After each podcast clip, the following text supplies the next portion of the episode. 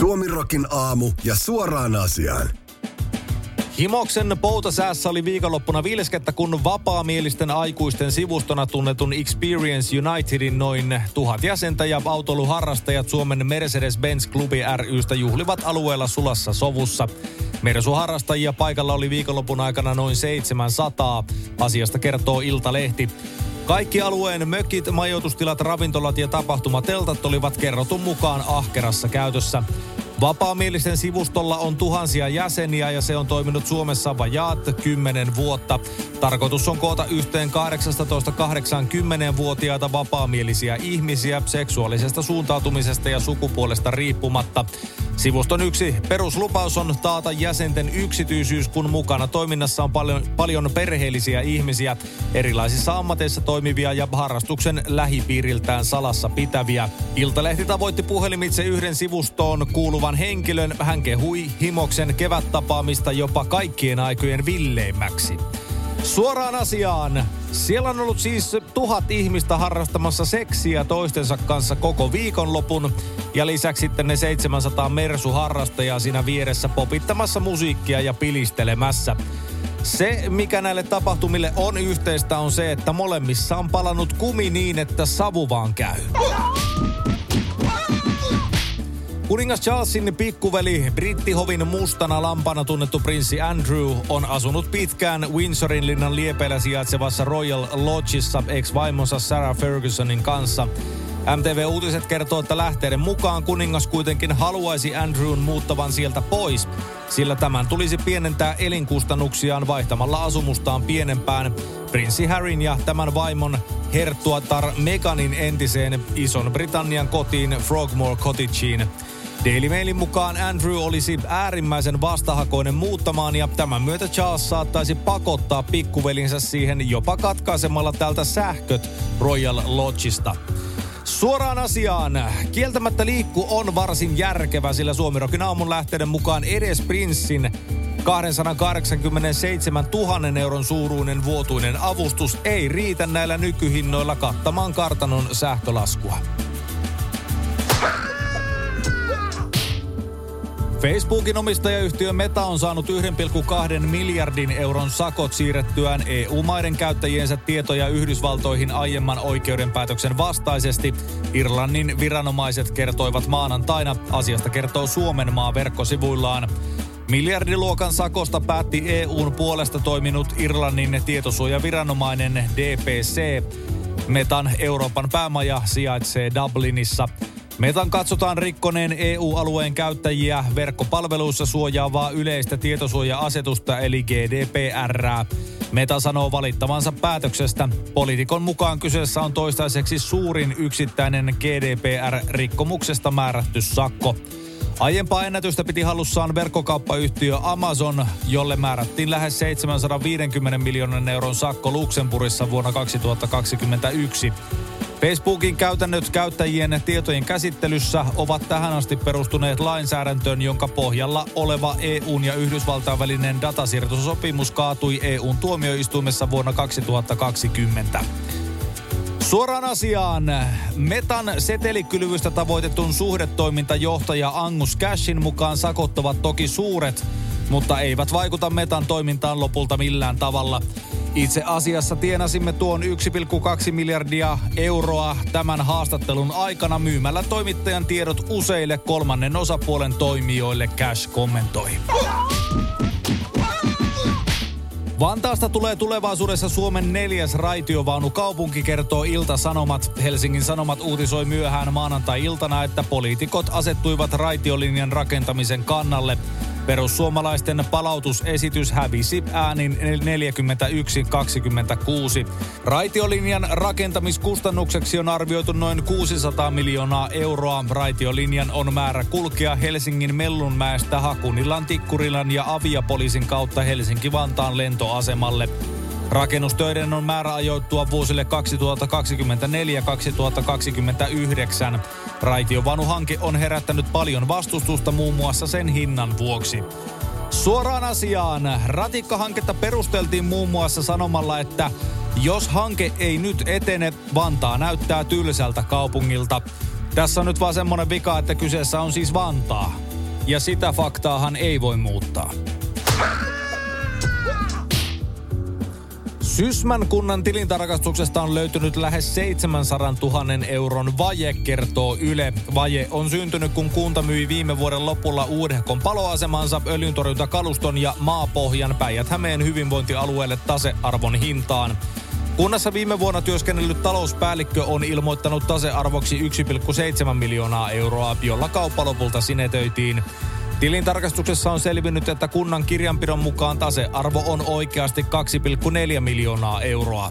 Asiasta kertoi ensin Etelä-Suomen Sanomat, että hupsista vaan semmonen pieni pilkkuvirhe siellä. Tilintarkastuskertomuksessa tilintarkastajat eivät puolla vastuuvapauden myöntämistä entiselle talouspäällikölle. Talouspäällikkö irtisanoutui viime vuoden lopulla myrskyisissä merkeissä. Vuoden viimeisessä valtuustossa hän sanoi irtisanoutumisensa syyksi valtuutetut, jotka eivät anna hänelle työrauhaa. Talouspäällikkö myös haukkui valtuuston puheenjohtajan mediassa ja teki hänestä työsuojeluilmoituksen. Siinä lähdettiin siis silleen ovet paukkuen, että kaikki kunnan sillat paloi siinä samalla. Kunnan tarkastuslautakunta on nyt pyytänyt selvitystä entiseltä talouspäälliköltä ja kunnan hallitukselta. Sysmän kunnan hallitus päätti maanantaina, että jatkovalmistelussa harkitaan, voidaanko kunnan johtajalle ja tekniselle johtajalle myöntää vastuuvapaus. Kunnan johtaja toimi asian esittelijänä ja tekninen johtaja valmistelijana. Kunnan hallitus oli edellyttänyt, että kauppahinta tarkistetaan kaupanteko hetkellä. Eikä tässä siis kaiken järjen mukaan mitään vastuuvapautuksia pitäisi myöntää, jos kerran on vaadittu sitä tarkistusta eikä sitä ole lopulta tehty. Siellä on laiskuus iskenyt kai. Kunnanhallituksen puheenjohtajan Lilli Karolan mukaan kunnan johtaja ja tekninen johtaja allekirjoittivat myös kauppakirjan. Karolan mukaan 700 000 euroa on Sysmän mittakaavassa suuri summa. Tällä on iso merkitys kunnan kannalta. Se on melkein yhtä suuri summa kuin meidän tämän vuoden suurin investointi eli liikuntapuisto, Karola sanoo. Sysmä käsittelee tilinpäätöstä valtuustossaan kesäkuussa.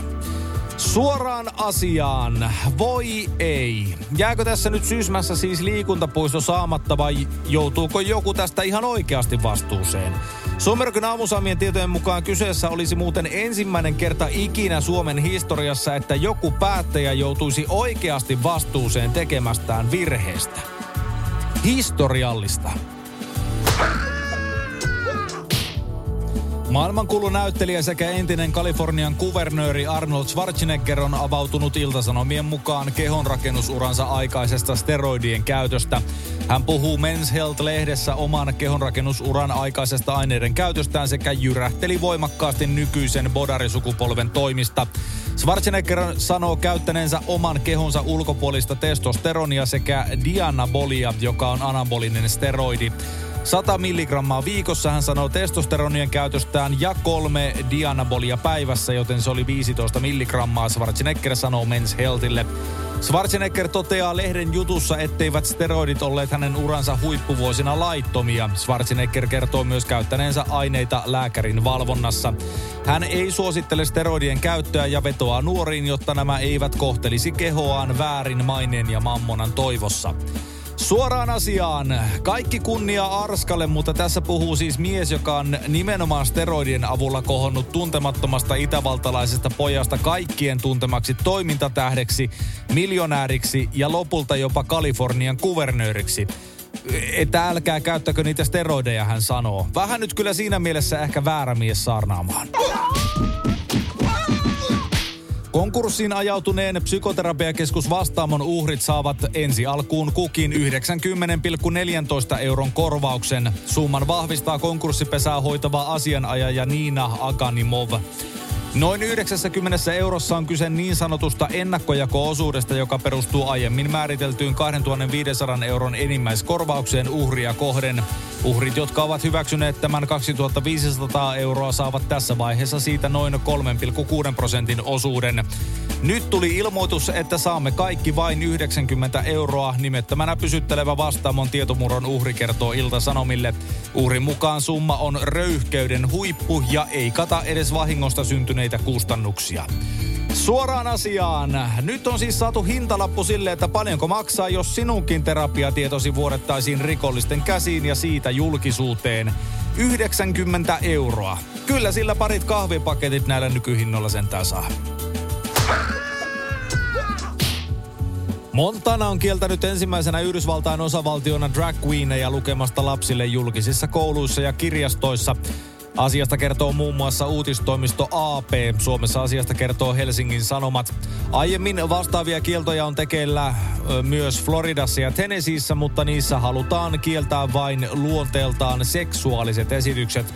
Montanan laki on ensimmäinen laatuaan, koska siinä mikä tahansa drag-artistin lukuhetki lapsille on kielletty. Seksuaali- ja sukupuolivähemmistöjen oikeuksiin erikoistunut asianajaja Sasha Bukhert Lambda Legal-järjestöstä näkee, että Laki rajoittaa sananvapautta ja heikentää transsukupuolisten nuorten yhteisöllisyyden kokemusta. Perustuslaillisesti siis kaikin puolin epäilyttävää Bukhert kommentoi lakia. Drag on taiteen muoto, jossa tyypillisesti miespuolinen esiintyjä pukeutuu ja meikkaa korostetun feminiinisesti. Drag voi olla esimerkiksi komediaa tai tanssia, eikä siihen välttämättä liity mitään seksuaalisia elementtejä. Suoraan asiaan. Suomirokin aamusammin tietojen mukaan tämän lain nojalla kaikkia naisiksi pukeutuneita halutaan jatkossa kieltää lukemasta lapsille mitään.